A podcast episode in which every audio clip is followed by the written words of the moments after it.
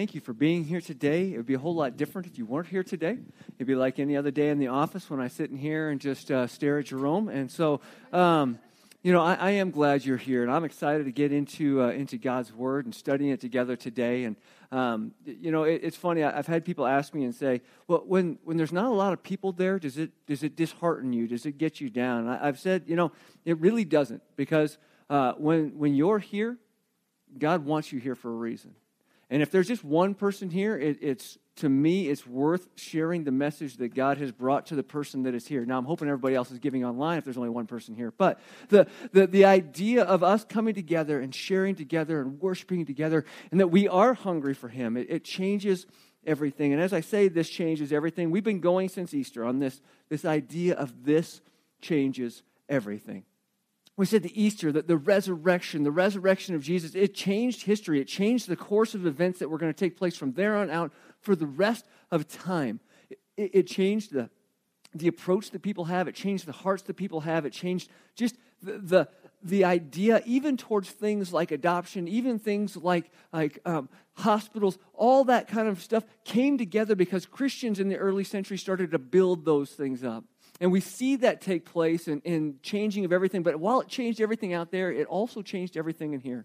We talked about how it changed our past, how we can drop that baggage because of His grace. We talked about how it changes our present, how we don't need to focus on the past or focus on the future, but we can focus on today and focus right now. We talked about how it changes our future and it changes our what ifs and the what ifs that, that will drag us down and suffocate us. And it also talked about how it changed our eternity, and that's the most important thing.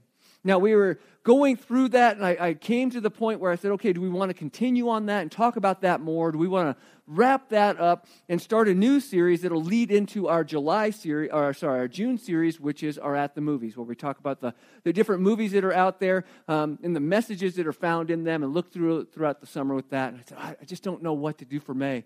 So I started kind of playing with some ideas, and, and the first thing I came up with was uh, maybe we'll talk about emoticons, those emojis that are on your phone. And I thought, you know, we'll do four weeks of, of different things. First, we'll talk about anger, and we'll talk about the anger that we have inside. And next, we'll talk about shock and how shocked we are about the world and all the things that are out there. And then we'll talk about uh, grinning and bearing it. Because sometimes that's just what you have to do. And then I was going to talk about chocolate custard and how life is just a bowl of chocolate custard sometimes.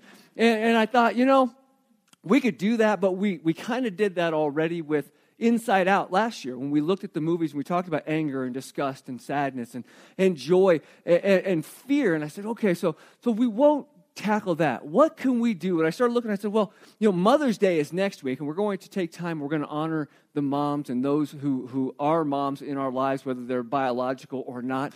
And uh, the next week after that is graduation recognition, we're going to take time to recognize graduates and what the future holds with that. I said, so maybe we should, we should do something along those lines and just have some standalones. And I said, well, today's standalone is, is that to, um, 18 years ago today, I got to marry my bride. And uh, yes, so I was uh, quite excited about that. And um, uh, in, in uh, that, I said, you know, I can do a message on that as well. I could talk about uh, all different sorts of things. And, and I started looking at it and started going, you know, uh, with this uh, uh wedding anniversary, um, what could I talk about? You might be thinking, okay, love or, or marriage or relationships or, or uh, how, to, how to get to 18 or whatever it might be. And this is the topic that I came up with um, death by distraction. And, and Christy said, she said, What? Are you seriously going to talk about this? I said, Well, just give me a minute, okay? Because I, I, want to explain it and, and, how, it, how it comes together and, and what it actually means. See, I love my wife very much. I love her more than anything else on this planet. And uh, I, I am blessed to have her in my life. I am blessed to have her, have her be my bride, to be next to me, to be the mother of my children, to, to walk through all the ups and all the downs of life. And, and as I look at that, I, I, think about even when we very first started dating, I, I came to the realization I've actually known her for more of my life than I haven't. She's actually been dating me for more of her life than she hasn't. And, you know, it, it always kind of got to that point where you're at that tipping point. Because, see, on, on September 21st, 1996, we went on our first official date. And we went up, uh, I loaded up in the car, and we drove from Phoenix up to Prescott Valley, which is about an hour, hour and a half drive, which is a little creepy, and I'm not letting any guy take my daughter on her first date for an hour and a half drive. But um, we went up to uh, Oliva's Mexican food restaurant in Prescott Valley, and then um, you might be thinking, man, that's impressive that you know the first day, the first, the day of the date. of the day you had your, your first, uh, first date. And uh, I would like to say that I'm a romanticist and, and that I am just awesome like that, but I'll tell you how I remember, okay? Um, what's that? She did not tell me. Actually, I had to remind her.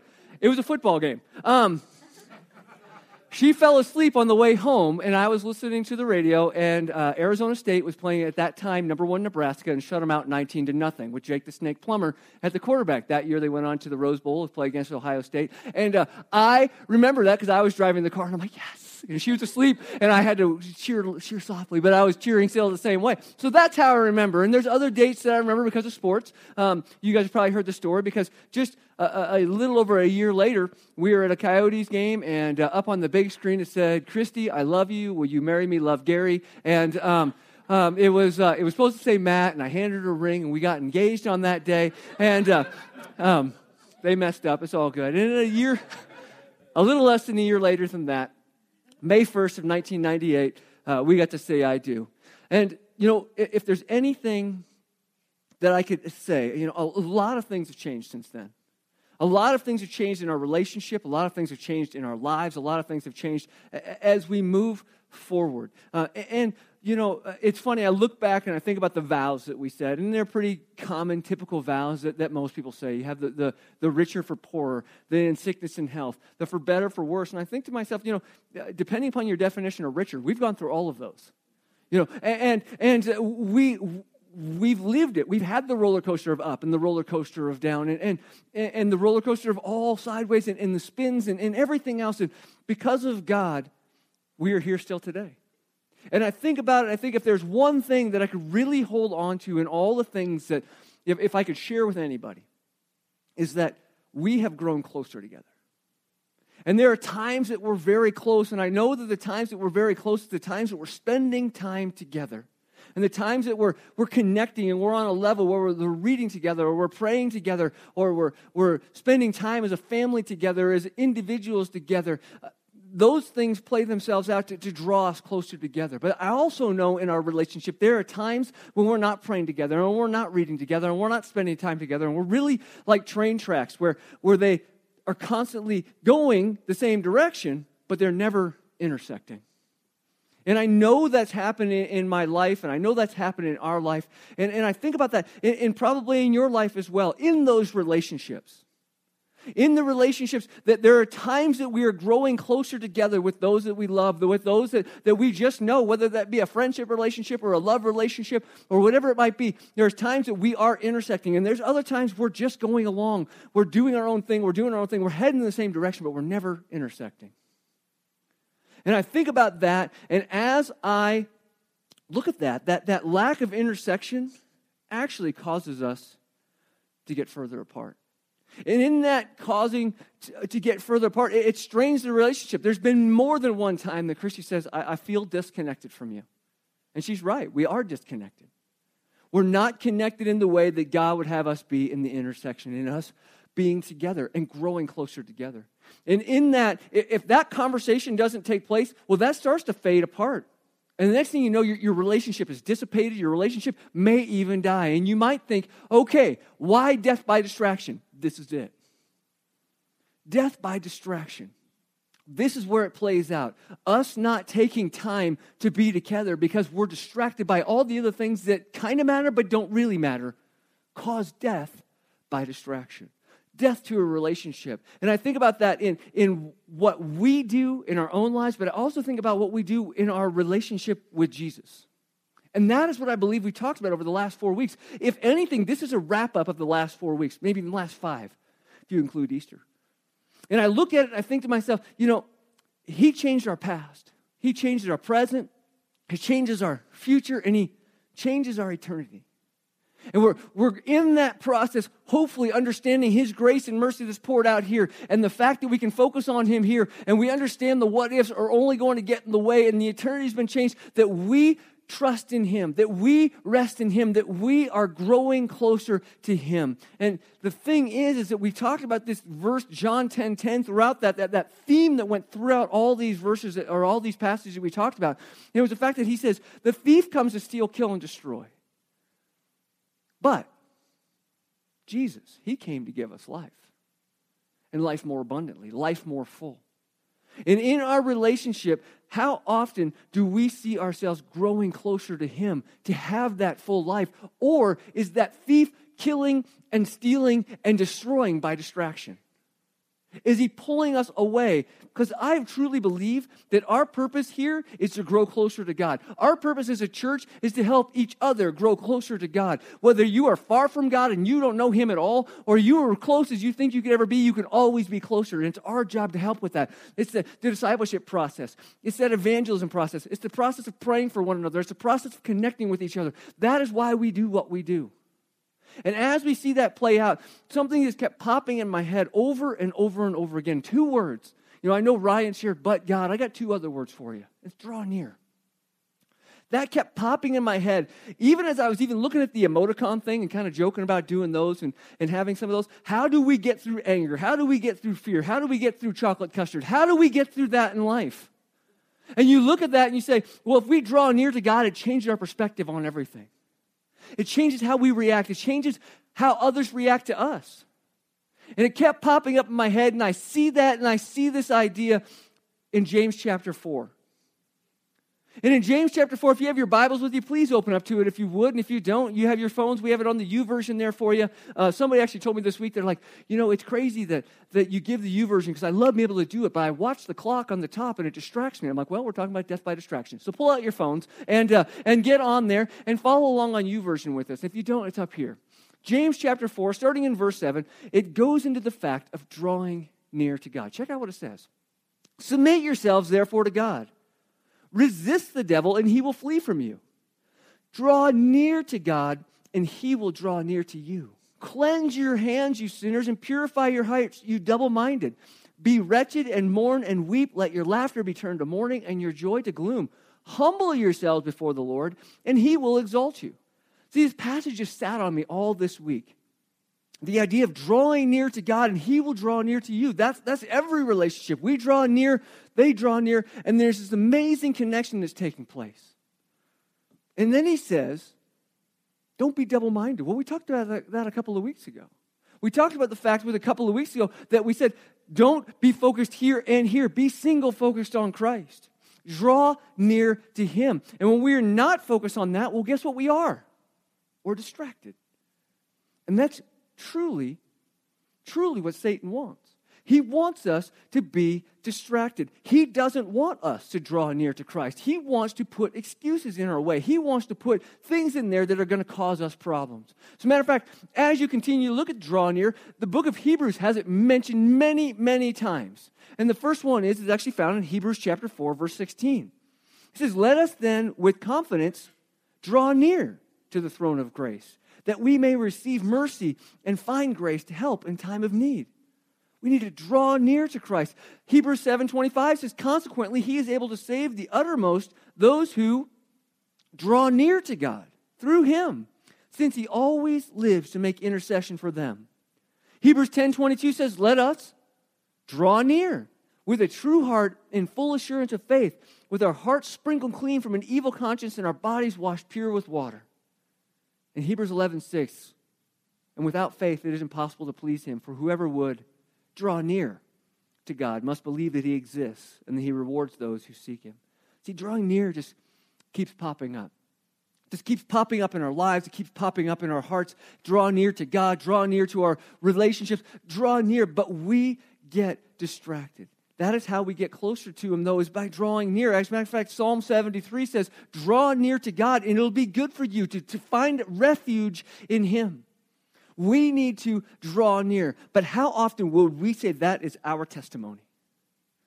If somebody were to ask you this week, this past week, today, they said, Hey, I just want to hear how your week went. And you said, You know what? I just want to let you know that I was really drawing near to God.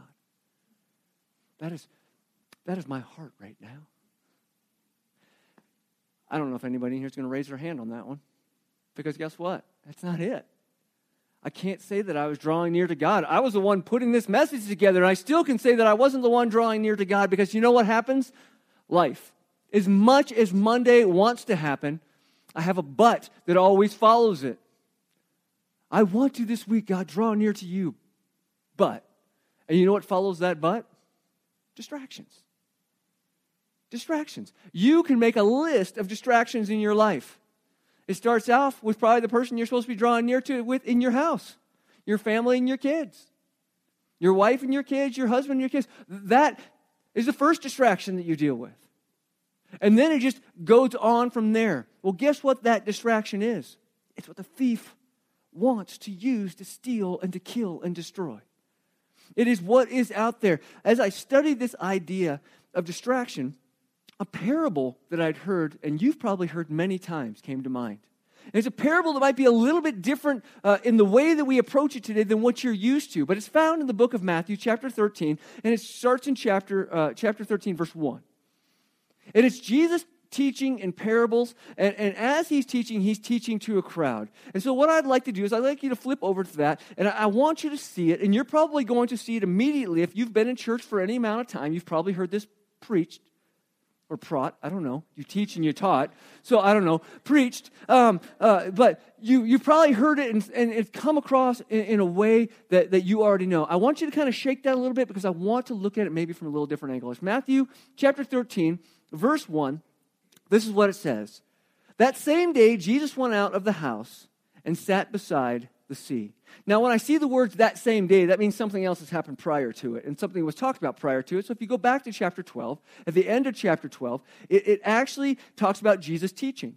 And as Jesus is teaching, his mother and his brothers are waiting outside. And the guy comes and says, Hey, your mom and, mom and brothers are outside waiting for you. And he says, Whoa, hang on. Who are my mothers and brothers? He says, These guys who are in here, this is my mothers and my brothers. These are the ones. I am focused on the mission that I've been given right at this moment. I can't be distracted, not even by family. And he starts off with that, and this is what happens next. He's out sitting by the sea, which would be awesome just to walk outside the house and go sit by the sea. And he's sitting there, and guess what happens? A large crowd gathers around, verse 2. And great crowds gathered about him. So he got into a boat and he sat down. And the whole crowd stood on the beach. And he told them many things in parables, saying this A sower went out to sow, and he sowed some seeds that fell along the path. And the birds came and they devoured them. Other seeds fell on the rock and on the rocky ground where they did not have much soil, and immediately they sprang up, since they had no depth of soil. But when the sun rose, they were scorched. And since they had no root, they withered away. Other seeds fell among the thorns, and the thorns grew up and choked them. Other seeds fell on good soil and produced grain, some hundredfold, some sixty, some thirty. He who has ears, let him hear. Now, we've heard this parable probably before. If you've ever been in church before, you've probably heard this. And when you hear that, you think, okay, here's four different people. I want to be the fourth. I want to be the good soil. And maybe I could take time and I could explain it to you, but you know what? Jesus already did it. He did it in verse 18. So skip down to verse 18 and let's follow along and see what Jesus actually says, what he's trying to tell us here. It says, Hear then the parable of the sower. When anyone hears the word of the kingdom and does not understand it, the evil one comes and snatches away what has been sown into his heart. This is what was sown along the path. And for what was sown on rocky ground, this is the one who hears the word, immediately receives it with joy, yet has no root in himself, but endures for a while, and when tribulation and persecution arise on account of the word, immediately he falls away. As for what was sown among the thorns, this is the one who hears the word but the cares of the world and the deceitfulness of riches choke the word, and it proves unfruitful. As for what was sown on good soil, this is the one who hears the word and understands it. He indeed bears fruit and yields, in one case a hundredfold, in another case sixty, in another thirty. See, we often look at this passage and we see these four different types of people. And these four different types of people uh, are, are the different types of soil. The one thing that remains the same in this is the sower sowing the seed. And that seed is good seed. And we see that seed going out, and it's where it lands and how it is interpreted and how it is taken into the heart. That's how we often see it. But I want to change your view just a little bit on this today. Instead of seeing four different people, maybe see yourself in four different situations, even within the same day, even in the same week and see the seeds of opportunity that we have. And maybe these different situations are different distractions that keep us from getting it. And it kills opportunity. It kills the opportunity to be able to take that look. So, what I want to understand or want you to see is how we are distracted people. And if Jesus is talking about these distractions here, taking us away from opportunities to do things like minister in our lives. So go back up to verse 3 and 4 as we look at it from a different viewpoint. It says this, and he told them many things in parables, saying, A sower went out to sow, and as he sowed, some seeds fell along the path, and the birds came and devoured them. Now, that word devoured right there is a powerful word, and I want to look at these different situations and focus on maybe just one word that causes problems here. He uses the word devoured. Devoured means to eat hastily. Have you ever been sitting at a table when somebody's just absolutely devouring their food? And just looking at them going, Are you kidding me right now? And I Camden, I'm not looking at you. Okay, I promise. Uh, not at Sam's Club when you fold your pizza in half and it's, you know, gone. Uh, but the, the idea of devouring kind of puts this picture in our head, and Jesus says, These seeds that fell along the ground are devoured. The birds come down and they just devour them. But I want you to even see in that, I like a better word that he even used in his explanation. In verse 19, when it says, When anyone hears the word of the kingdom and does not understand it, the evil one comes and snatches away what has been sown in his heart. This is what was sown along the path. Snatched. Snatched. The opportunity was taken. The opportunity was taken. How many times in our lives do we have seed that hits our lives, an opportunity that hits our lives, and we're so distracted before we even have a chance to get to it, it never takes root and it's snatched away by the evil one? How quickly is it snatched away and taken away and devoured that we never even get a chance to see what is to come, what that seed could have been in our lives? How many times have we gone to church and heard a message? How many times have we read in our devotionals in the morning? How many times have we had a seed that has hit us and before we can even get the thought written down on a piece of paper, it's gone and we're thinking about what's for lunch? How many times? Or whatever it is that might be happening that next day. You know, I got to thinking about it last night that there's more times in my life, and the older I get, it happens more times, that I'll have this great idea for whatever it might be. And I'm like, we should totally do that. But before I ever get to the point where I go, that's a great idea, we should totally do that, somewhere here in the middle, poof, it's gone. Yeah, it is called old age. That's exactly what it is. The funny thing is, it's the older I get, there's no more in the middle. It's I want to write it down on a piece of paper or type it into my phone just to hold on to it. And as I start to type it into my phone, autocorrect pops up some sort of word that throws me off, and boom, it's gone. Like, oh yeah, okay. You know, where was I? And then all of a sudden it's gone. And I'm like, that was such a good idea, though. I don't remember what it was, but it was great. It was a seed that never made it into the, into the ground, and in that distraction, poof, it was gone. I have no idea what it could have been. And that's a big thing. But think about the little seeds over the last week that you've had. How many opportunities have you had where God has sown seeds that you had an opportunity to bless somebody? That you had the opportunity to help somebody, that you had the opportunity to share with somebody the good news of Jesus Christ, that you had the opportunity just to be Jesus to somebody else. And you being distracted, me being distracted, missed that opportunity. And when we miss that opportunity, guess what happens? We never get to see what that seed could have done. Had we been able to bless them, had we been able to invest in them, had we been able to have that conversation with them, what could have changed in their life, in our life? How could it have been? We don't know. That's the problem with this seed, this being snatched away. How often are dinner times snatched away because of things that we think are more important? How many times are relationships snatched away because of things we think that are more important, but they're really not? You know, it's interesting that God uses the idea of birds of the air, birds of the air that snatch these seeds. Do we have any modern birds of the air nowadays that might just snatch seeds away from us? Maybe one that looks like that? The idea of, of social media snatching away our opportunities because we need to be scrolling on our phone with whatever or looking to see what everybody else is doing instead of being present, what we've already talked about over the last few weeks. How many times are opportunities snatched from us before they even have a chance to get planted? How many times do they get taken from us? We cannot let those opportunities get snatched away because we will miss the harvest if we do. That's the first one. Check out the next one, verse 5. Other seeds fell on the rocky ground where they did not have much soil. And immediately they sprang up, and since they had no depth of soil, but when the sun rose, they were scorched. And they, since they had no root, they withered away. That second distraction, that second opportunity that is stolen from us is, is the scorched. The, the, the, the idea that, that we have something that we think is life, but it's not.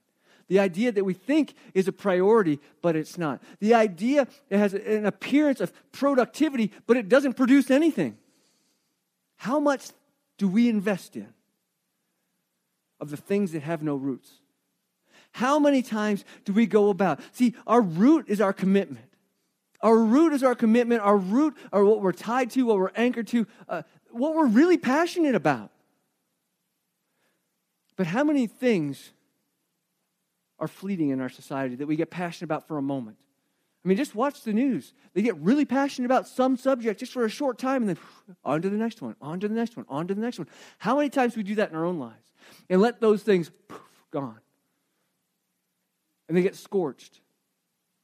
Think about it this way four months ago, today's May 1st, four months ago would have been January 1st. How many people made resolutions to say, hey, I'm going to get healthy? I'm going to eat better. I'm going to go to the gym. I'm going to do this. I'm going to do that. And now, the great majority of those people are not doing any of those things.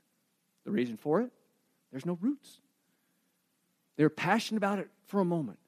They, they had excitement about it for a moment, but it never found roots. And I'll tell you something that's true also with the Word of God. It's true with the Word of God. It's true about the church.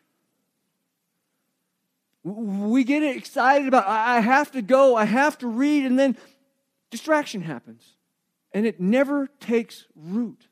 It never builds itself into us. You know, it's funny. Um, I'll use this as an example. I'm, dr- I'm driving by the baseball fields, and every, every week I've driven by the baseball fields for the past, what, month and a half, two months, and it's, it's packed at 6 o'clock, 7 o'clock, 8 o'clock in the morning. And yet there's people that are not sitting here right now because it was cold outside. Even though we meet inside, it's cold outside. And I'm not picking on them, and I'm not saying anybody who's not here, you should call them and be like, really? Because it's cold outside? I don't want you to. I mean, you can if you want to. I'm not going to do it. but, but the thing is, is that that God over there, I like baseball, and I like it a lot. But when I was a kid, my parents said, you will not miss church for a baseball game. That's not the case anymore. That doesn't happen anymore. And, and you know, that's why we have a Saturday night service to give them the opportunity. But it, it's crazy that we look 5, 10, 15 years down the road and we see these kids who have walked away from church and the parents go, I don't know what happened. I took them to church every Easter. There's something wrong with that. It never took root. It never happened. And when trials and tribulations come along, what's it say? It gets scorched and it withers away. We have to be very careful with that. And we have to be careful about the distractions that can pull us away from that. And I'm not lessening anything. I'm just telling you there's like a, a 100% chance your kid's not going pro, so you don't have to invest that much into it. But but the, the, the thing is, and if he does, great, just make sure he tithes. But the, the thing is, is that, that we get so wrapped up in the temporary, we miss the eternal. We're distracted from it. Is that not what Satan wants? To steal, kill, and destroy? Third distraction, found in verse 7.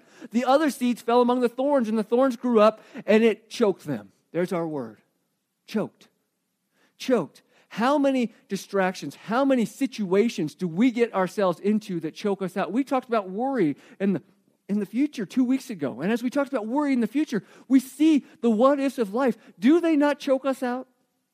Look what it actually says in verse 22, and Jesus explains it. As for what was sown among the thorns, this is the one who hears the word, but the cares of the world, the NIV says the worries of the world, and the deceitfulness of riches choke the word, and it proves unfruitful.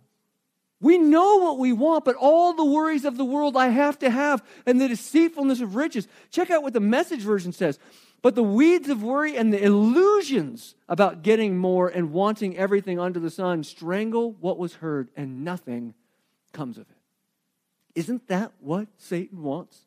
Doesn't he want nothing to come of our lives? Doesn't he want all the worries and all the what ifs and all of the things? See, it's not the responsibilities. We have responsibilities. Jesus wants us to follow through on our responsibilities, but it's the worries. We've talked about the what ifs, like I said, and it plays right into it. We're not distracted by the things that we actually have to do, we're distracted by the things that we assume or we interpret that we might have to do. and we throw in that might and, and what if.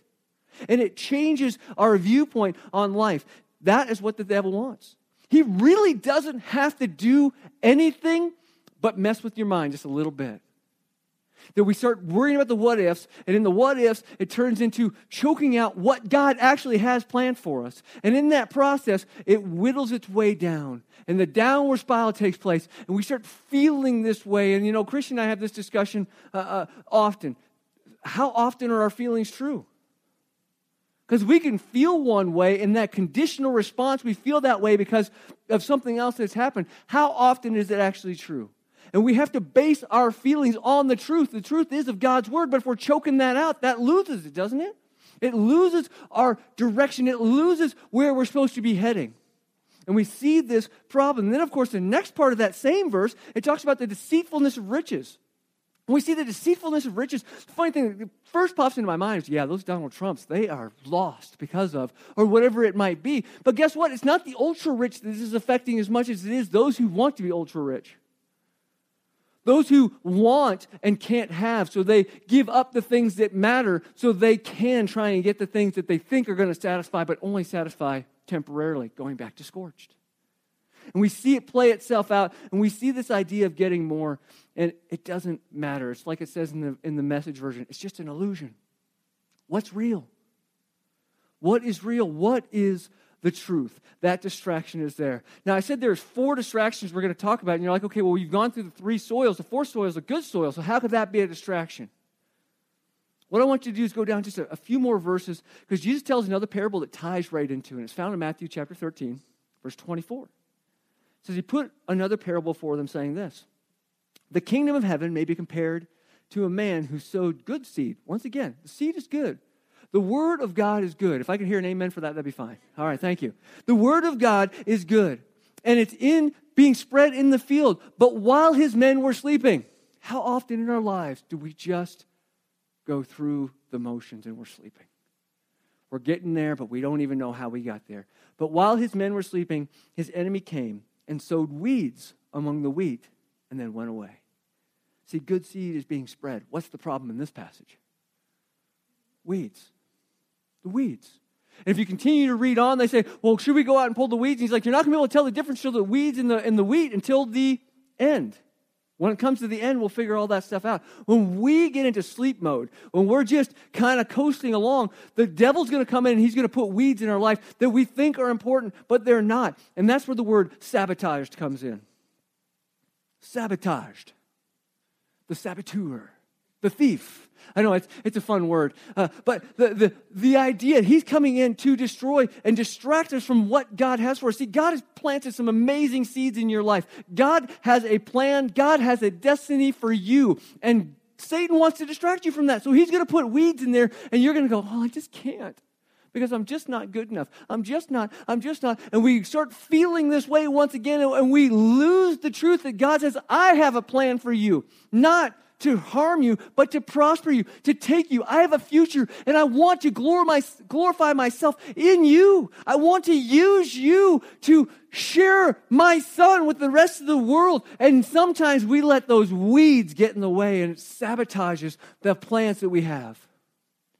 We can't miss out on what God has for us. We can't walk through life sleeping. We can't be distracted. That's where Matthew 13, 23 comes in. As for what was sown on good soil, this is the one who hears the word and understands it. He indeed bears fruit and yields in one case a hundredfold, in another case 60, in another case 30. How? How? How do we be the good soil? How do we take that into our lives? Well, it goes back to the first verses that we read in the book of James, chapter 4, verse 7 through 10. If you're a highlighter in your book or highlighter on your phone. Submit is the word I want you to highlight. Submit yourselves, therefore, to God. Next word I want you to highlight resist. Resist the devil. Don't fall into the, the, the, temptation or the distraction or the sabotage that takes place, and he will flee from you. Draw near, I want you to highlight. Draw near to God. If you're focused on him, you're not going to be focused on everything else, and he will draw to you, near to you. Cleanse your hands, you sinners. Purify your hearts, you double minded. Be wretched and mourn and weep. Let your laughter be turned to mourning and your joy to gloom. Last word I want you to uh, underline or highlight humble. Humble yourselves before the Lord, and He will exalt you.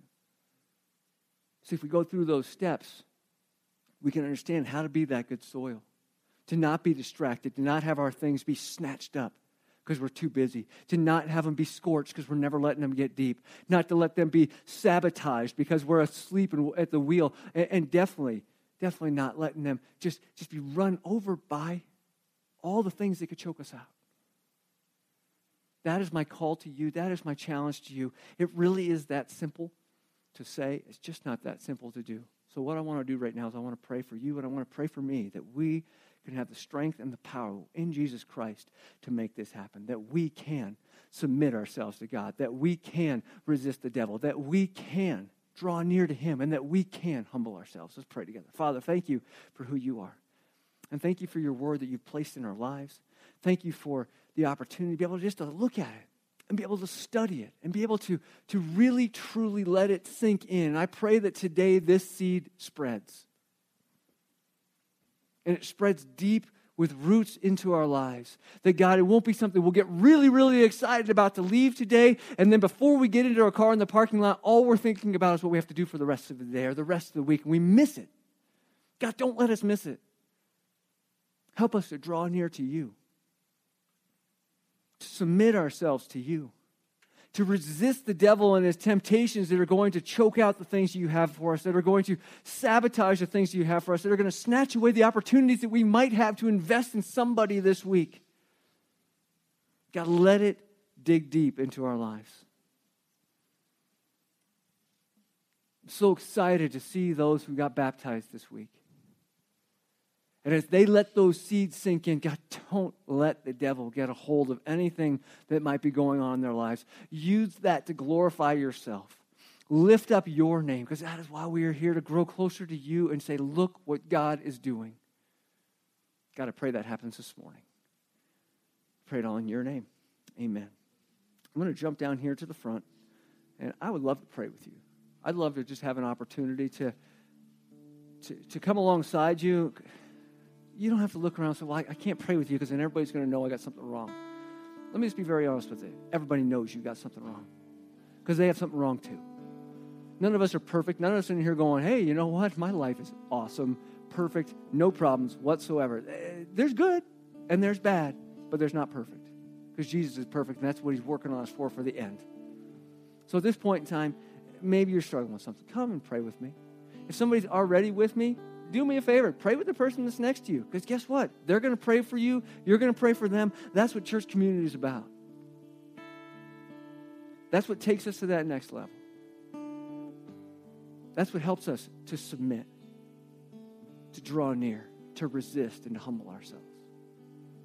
So i'll be down here in the front. I'd love to pray with you but if you uh, want to pray with the person next to you that's fine as well. Right